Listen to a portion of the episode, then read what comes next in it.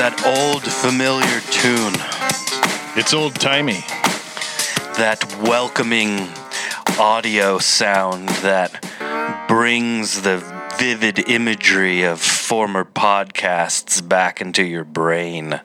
Given that the weather's so nice, it makes me want to sit outside with a lawn chair and sip a beverage with some grass clippings. Yeah, uh, I'm noticing. Okay, so what you just said compared to what you just said, yours was more like um, Yours steel who? magnolias. Yours who? Um, Re- Rebecca's Mine? comment was re- was steel magnolias. Yours was like some weird Sweet Edgar Allan? Poe iambic pentameter going on, and I'm like the old one of the old guys in the Muppets, just watching you both critically right now. So was that Steel Magnolias or was it Sweet Magnolias? Because apparently there's a new show on Netflix called Sweet Magnolias that I keep getting invites to watch, like notices that, hey, Adam, we think you'll like Sweet Magnolias.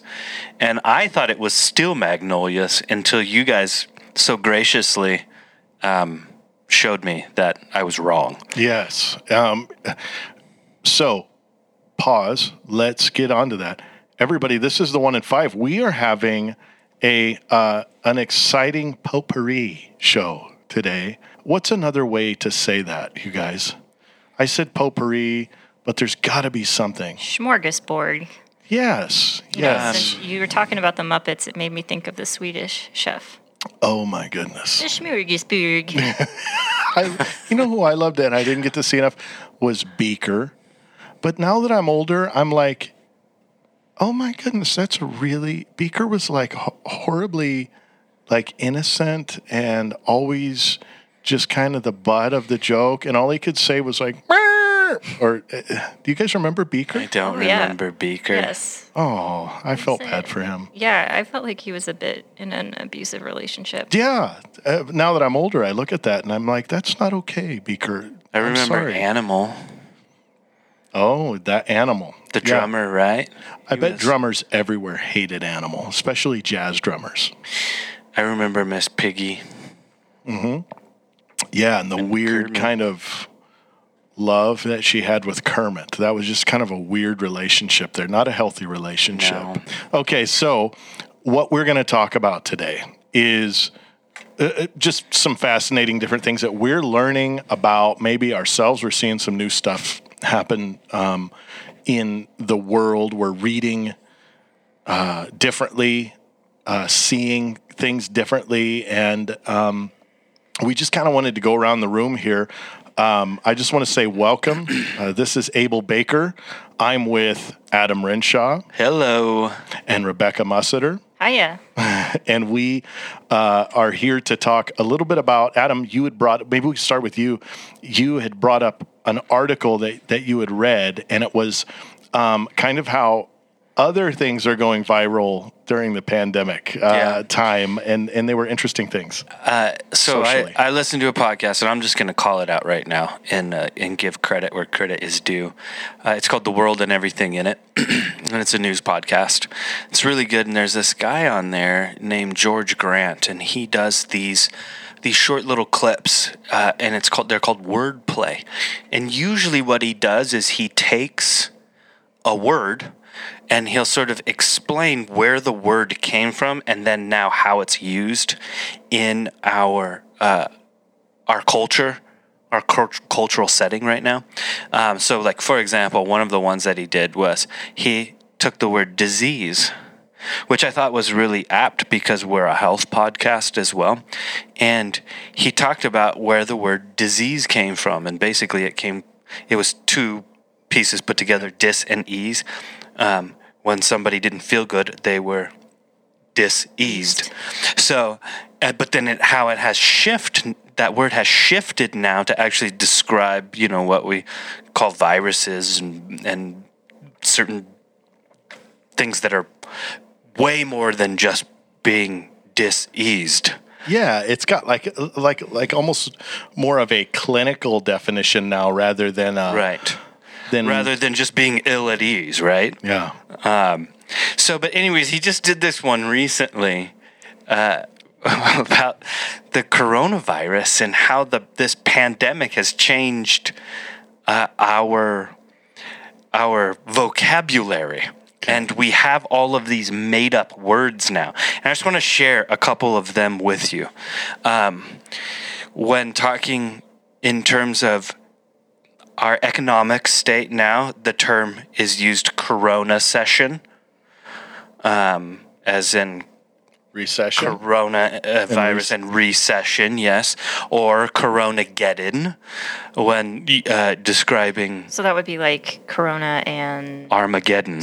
uh, depressarona, oh. Uh, corona that sounds like a good pizza topping. Yeah. Uh, San Francisco Depressarona. treat. How about corona cooning? Corona cuffing? Coronials. So those who have been raised like millennials um, during the coronavirus pandemic. Uh, for, you know, for the last three months. That's great. or I think of babies even being born during Yeah. this time, That's right? true. Those are coronials. Okay. A do baby's born a in that three month born. period, yeah, in uh, 2020. So, um, the skeptics and conspiracy theory folks are now disdained as COVID truthers or oh, yeah. quarantine trolls.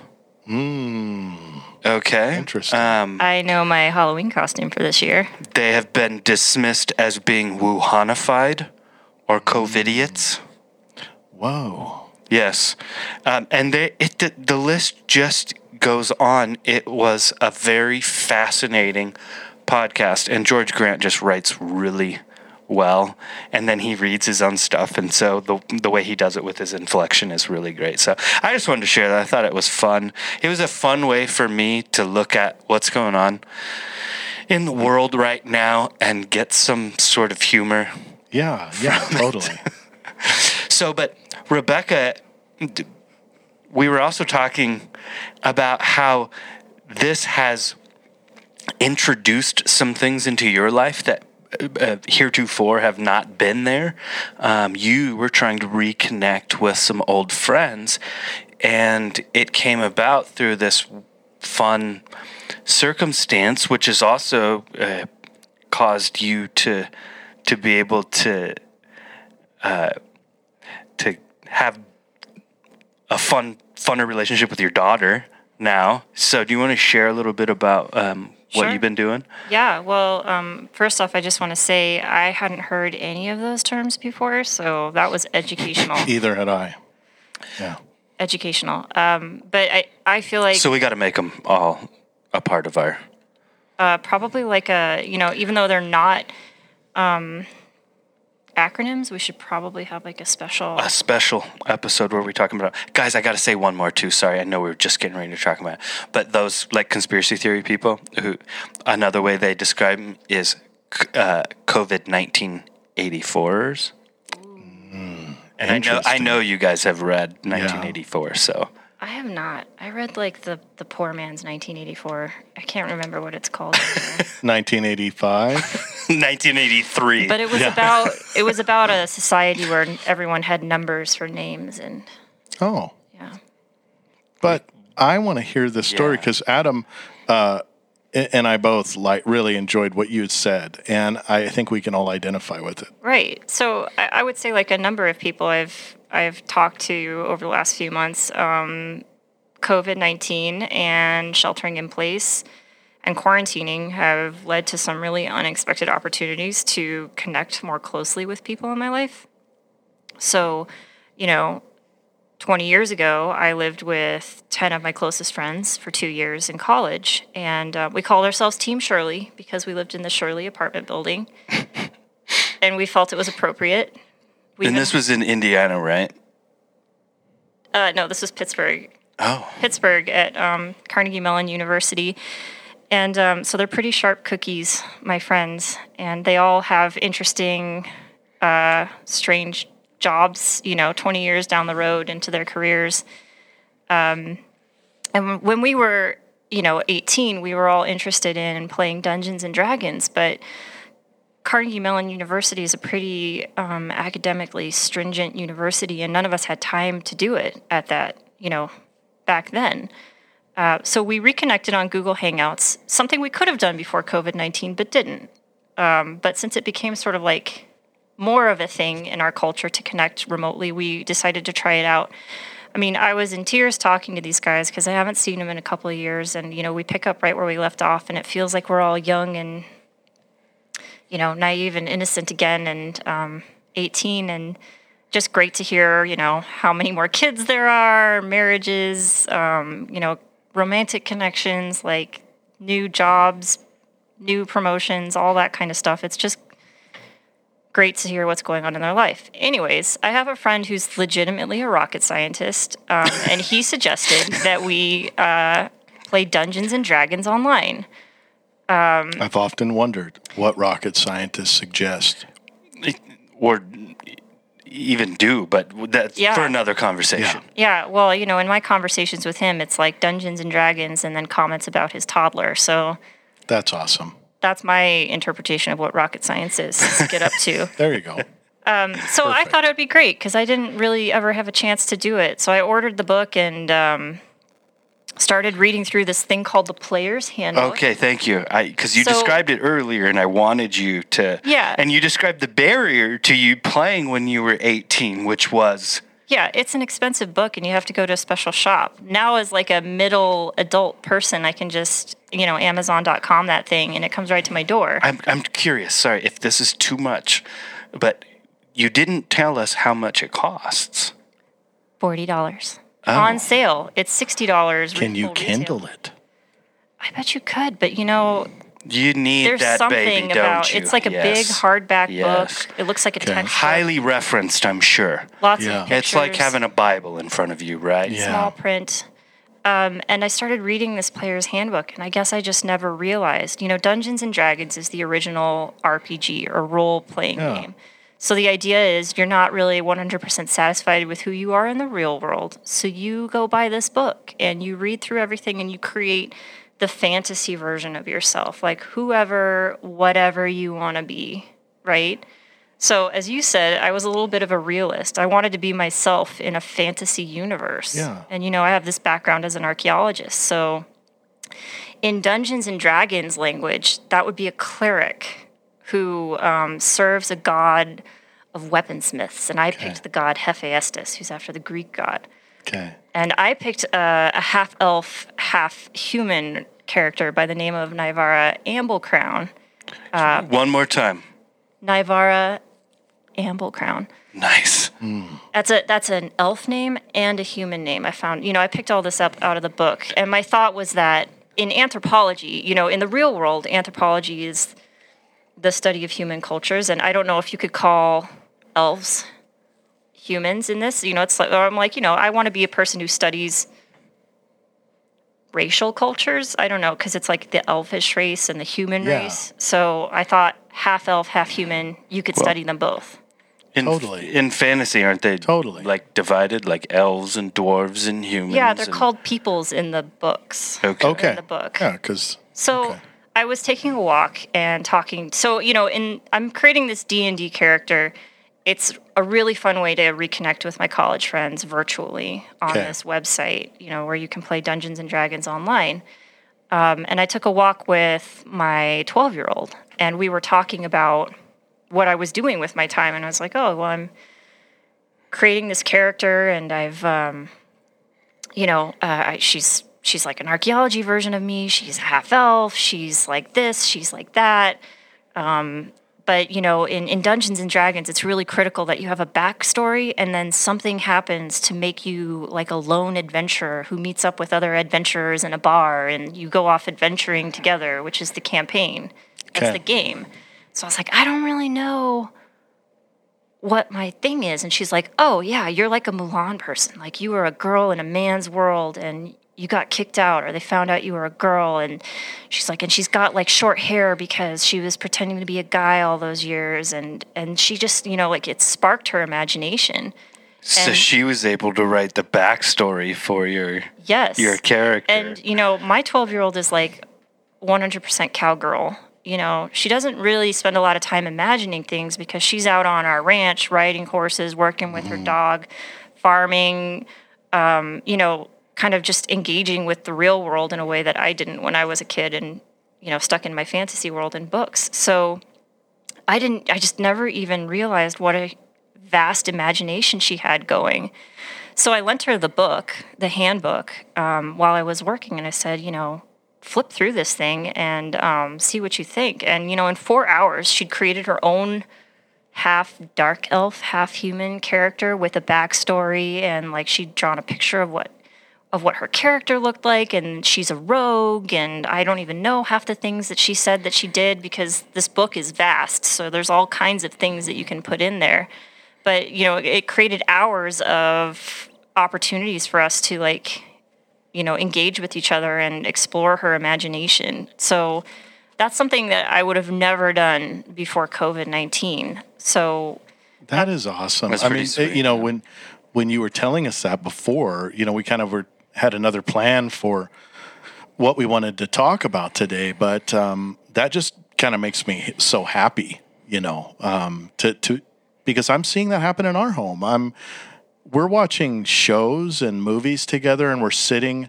I was playing pool with Jack last night. We're watching a show, um, and all of us are commenting on it, and I'm just realizing that how thankful I was that we've been in the same house for kind of what you would call maybe cloistered or just cooped up. And we've gotten closer in some new ways. Um, Yeah, we uh, we started.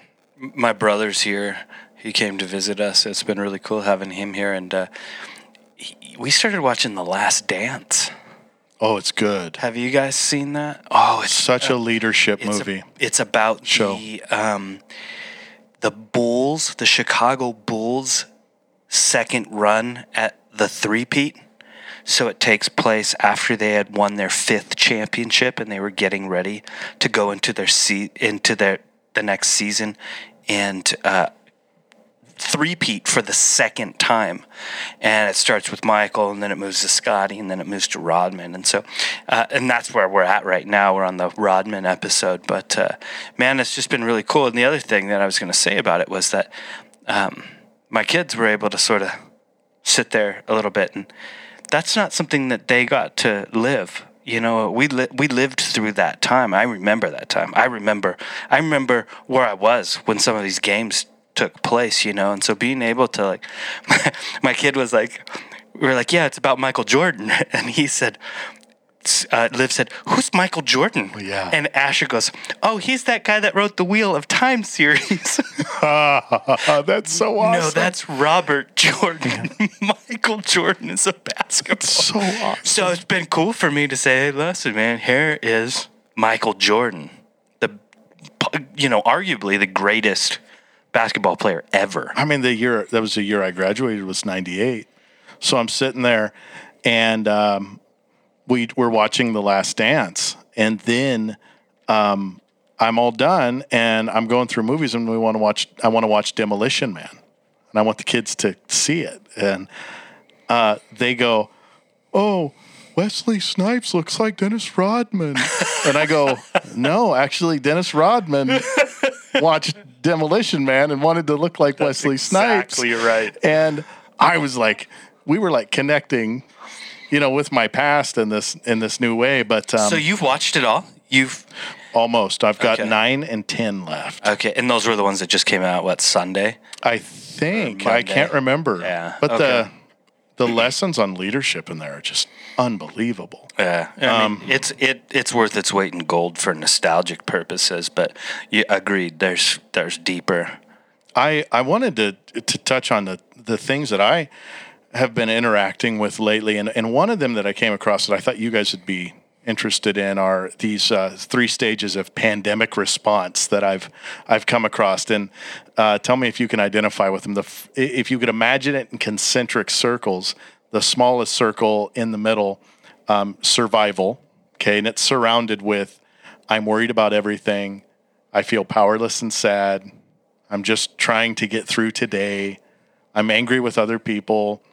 I'm scared of the unknown and uncertainty. I'm unproductive and lethargic. I'm glued to the news and social media.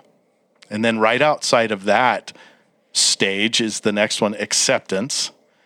and it's surrounded with I'm less stressed and sleeping better. I'm limiting my social media news consumption. I'm savoring the little things. I'm learning to let go of what I can't control. I'm making a new routine. I'm valuing my time outdoors. I'm getting to grips with tech to see my loved ones online. And then the final one is this growth stage, and it's um, I have confidence in my resilience and strength. Um, I'm looking ahead to how I want to live after this. I'm focusing on what's in my control. I'm feeling joy. I feel calmer. I'm appreciating what I'm gaining from this time at home. I live more in the present moment. I can be patient and kind with myself and others. I'm helping where I can. What do, what do you That's guys think about that? I feel like the three of us all, based on our conversations that we've had, we've all walked through each one of those. I would say I'm like a like that third stage for sure. Do you think that there's any any of those um, where you guys are finding that you're trying to get into another stage, but you're just not quite there yet? I can say, like, um, I'm. What was it? The um, What's the third step called again? it's so it goes survival, acceptance, Acceptance, growth. Growth. Okay. Um, I would say I'm valuing my time outdoors. Um, because we haven't got outdoors yet. I I'm still like totally okay with being inside. Like I'm getting a lot of stuff done, and I'm enjoying. Maybe I'm like a herding dog that herds, but I'm enjoying my family all being in a space where I can just talk and yeah. I, I feel like I'm right in between acceptance and growth. Okay. Sort of right. yeah. right in the middle of those. Um, I the thing that stuck out to me when you were reading that was I related very specifically to um, that part where you realized that you're on social media too much. Like my social media consumption increased so much once Yeah. COVID nineteen started happening, and then I realized, oh my gosh, me and my wife had a conversation where. Um, I'm like, how'd you sleep last night? Well, I actually laid in bed for two hours after you fell asleep, and I was scrolling through Facebook and freaking out.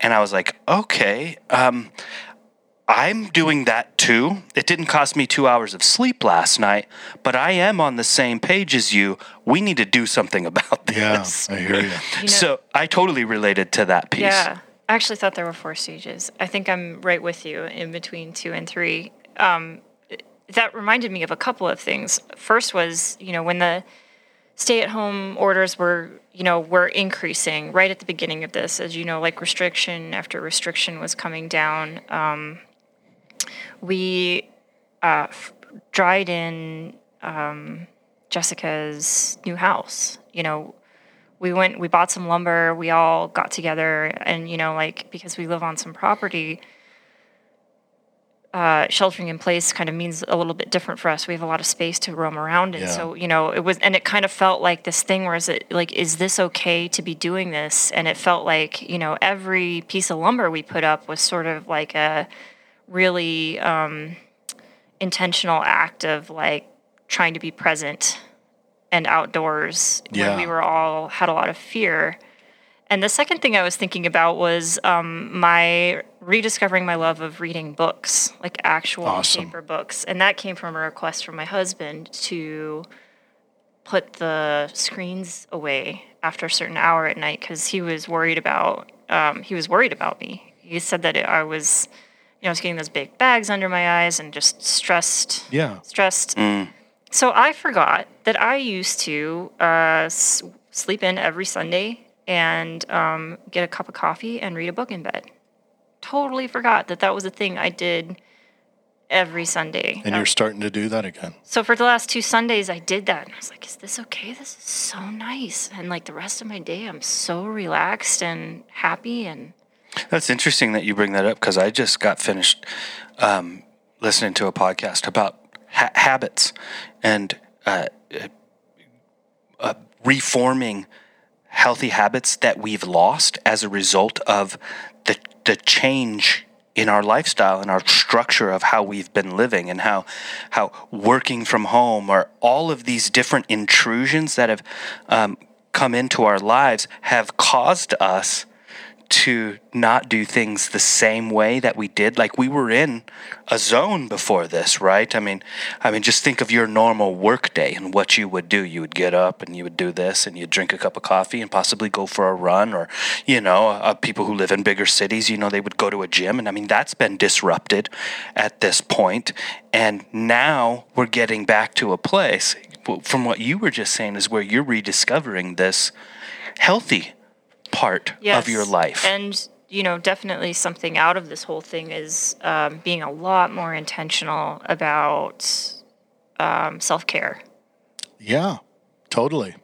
I'm like I'm writing a book. Like I just just never thought I would do that, and I'm in like I don't know chapter six or seven, and What's the book about? it's Ruth. It's so so I switched because my messages are um, I'm really into to historical narratives and things, and so um, because my messages have to go up on the radio for my congregation, I'm literally finding out that I absolutely love writing. Like I go, I write. Uh, it's almost 15 hours a week, and the research involved. It's like this meditative you know, quiet, pouring through my library, and um, it hit.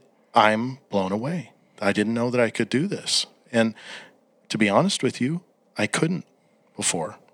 Things there's permissions now that we have culturally that are that are different, and I'm accepting them. I'm like, hey, this is this is nice. Um, things are slowing down. So, on, uh, they're slowing down in one sense, but I wanted to to ask you guys. Um, so when this first started, I mean, one of the one of the big things about being online with a podcast or uh, me and my situation pastorally where my messages are recorded or I'm interacting with the congregation, you know, I'm looking ahead from a leadership position and saying things at the beginning that turns out not to be true so far.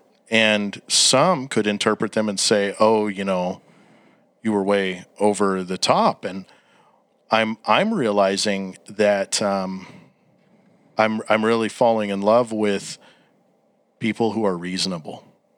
And uh, that article I was talking with you about, like, I'm okay with having an opinion that turns out to be wrong if while I'm giving the opinion, I'm completely aware that I could be wrong. And that's a part of what it, it's a value that I'm learning now that a reasonable conversation is here's what I think. I have structure and reason and, and to, to back it up.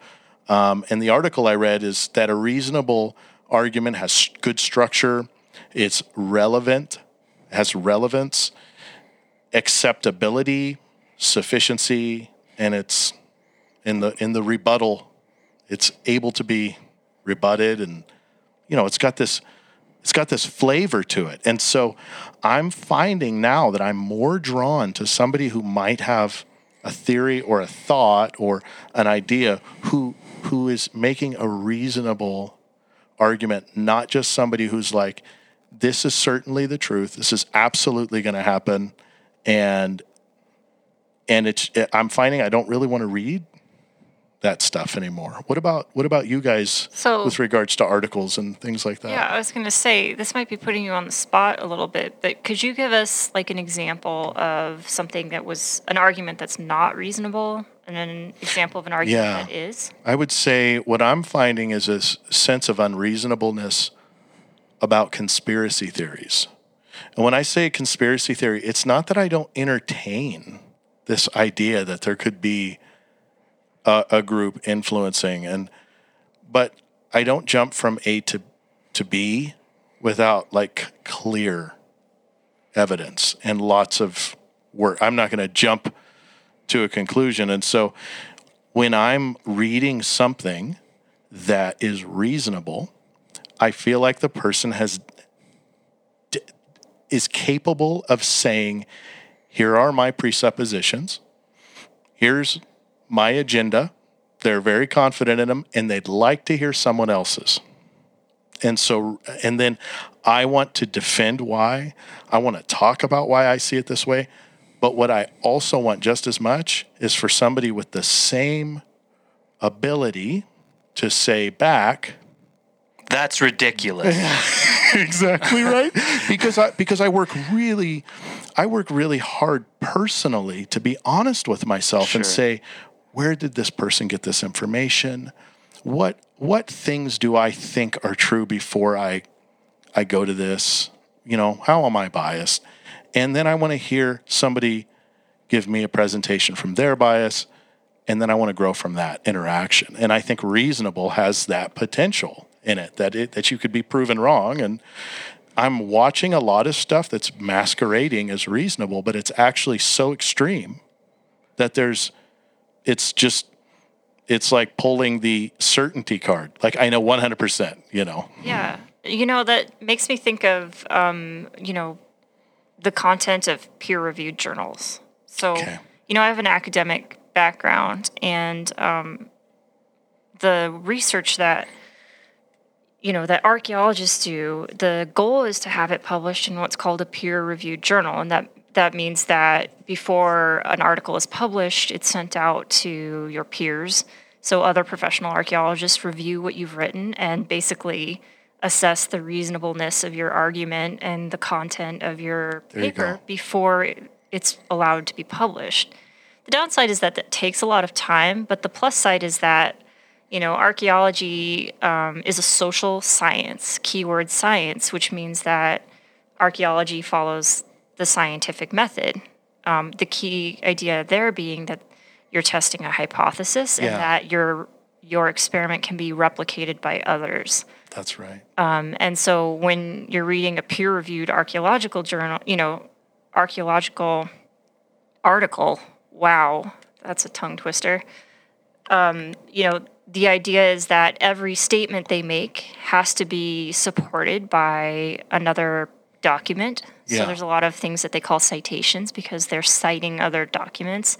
And they're also supposed to present a clearly defined hypothesis. And then at the end, they discuss the you know what possible meanings their results could have. So what do they think happened at that archaeological site based on all the evidence that they presented?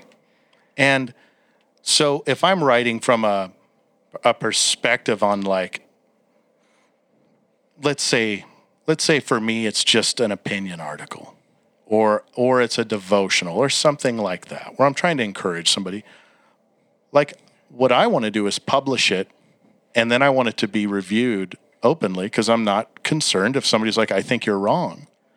What I'm concerned about is somebody who's like you're absolutely wrong because you're an idiot like that's the kind of squelching out that I'm that I'm really beginning to value now. Like I want higher quality interaction with people who disagree. And and one of the things that I love is uh, you, do you know what I mean by underdetermination?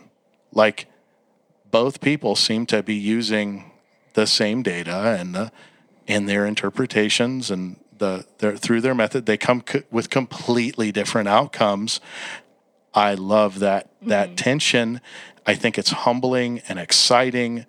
Um, but I'm finding that we live in a world that just really wants certainty, and in certain places. And so when I'm reading about those things, I really enjoy somebody who's like, "Well, have you thought about it this way?" And then I'm like, "Hmm." And then you know if that can work both ways. And it's weird because I'm finding that on Facebook. Like people will private message me and say, "Hey, I appreciate you bringing that up. Have you thought about this? But what's weird is it's not totally accepted yet in the public comments. Yeah, I was going to say there there are some Facebook groups out there that I think you know have that sort of yeah. measured dialogue. You know, the issue I find is that it's harder to, um, you know, it's not as clearly labeled anymore. You know, it used to be in a newspaper, you'd have the front page news, and then you'd have the op-ed page. You know, Yeah. Yeah. so And opinions and editorials, and it was clearly and- yeah, labeled. yes, exactly. Which was which. And on the internet, it's less clearly labeled. You know, is this a peer-reviewed article? Is this an opinion piece? Do you think what will come from this is more of a desire for reasonable or or that our dialogue would do you think we're going to learn how to be more responsible with social media or do you think it will just get worse? What do you think? I think it depends on the person. I mean, uh, the thing, this is a tough subject for me to talk about because I have pretty strong opinions about um, social media and its role in places, and it's where it needs to be left out Okay. in a lot of places. And uh, I think one of the one of the hard things about social media and people being able to just sort of vomit on you when they disagree with you is this lack of having to to look at somebody in their face and have an actual social interaction. Yeah. Um, and so it reduces the barriers uh, th- uh, in the in- inhibitions. It, it it makes you more bold to say things that you might not normally have said, and I think it increases the uh, possibility for people to to have those um, uneducated arguments and and just those puking on people with their first thing that comes to their mind rather than being able I mean what you'd think is that when you're writing I love I love email and I love text and talking to people for certain reasons and I hate it for certain reasons. But one of the reasons I love it is because it actually gives me a chance to sit and think about what I'm putting down mm-hmm. the words that I'm putting down on a computer screen or on mm-hmm. paper and then change it if it's unreasonable or if it comes off as unreasonable or rude or mean. Um, and you know, one strategy I like on um, social media and even texting is um, if I'm really upset about something someone said, I will type out the response that I really want to say in that moment with the understanding that I'm Yeah. not going to click send. I've done the same thing. and then go back a few hours later or It's- the next day and say, "Did you really want to say that?" And usually the answer is no. So you you kind of get it out, but you don't have to like, you know, hurt someone else's feelings. Yeah. But you can express your feelings in the moment to yourself and your Yeah. I think being reasonable is also making sure that if I'm against somebody's thoughts or ideas, that I'm not against them. That's been a big one. Like in this COVID, I, I, I'm trying really hard to say, listen, I like value you as a person. I'm just telling you that I disagree with your thoughts and ideas, and you know, allowing those to be talked about um, and giving somebody permission to to uh, to say, "Hey, here are my thoughts and ideas. I am not those things." So you can you can talk about those. Those are those are things that are ha- uh, happening in my groups a little more, and I love that. That's COVID nineteen. Whatever is happening in our culture, that is something that I'm welcoming as has that's been really nice as I've rekindled friendships with people and found out, oh, this person's very knowledgeable on this subject, and yeah, it's been fun. But that's that's kind of where we're at, guys. We should we're we're at uh, 39 minutes, and this has been totally awesome. Um, anything to say before we kind of close our episode today down? One other thing that I've been able to do, and I just I feel like we got kind of heavy there at the end, and so I just want to say this to maybe lighten it up a little bit. Um, I've discovered a game. It's called KanJam. Can jam. So I'm not going to describe it here. Just go look it up. K A N J A M. Are they going to pay us for this ad? No. They should, huh? I'm guessing We should totally reach out. Kangaroos, Space Jam, because we were talking about Michael Jordan. Totally wrong. Nope. No, it's Not like even lawn close. darts with frisbees And once and again, soccer. No, but it does have to do with a frisbee and two buckets. So, and teams of two. Nice. Tons of fun. It has been a great way to connect with people. Is there any Mad Max in it at all? You could wear a, you could wear makeup or, you know, create explosions around it if you want. But Oh, okay. specifically, no. I'm in. Put a bandana on your dog. There you go. Oh, okay. Okay.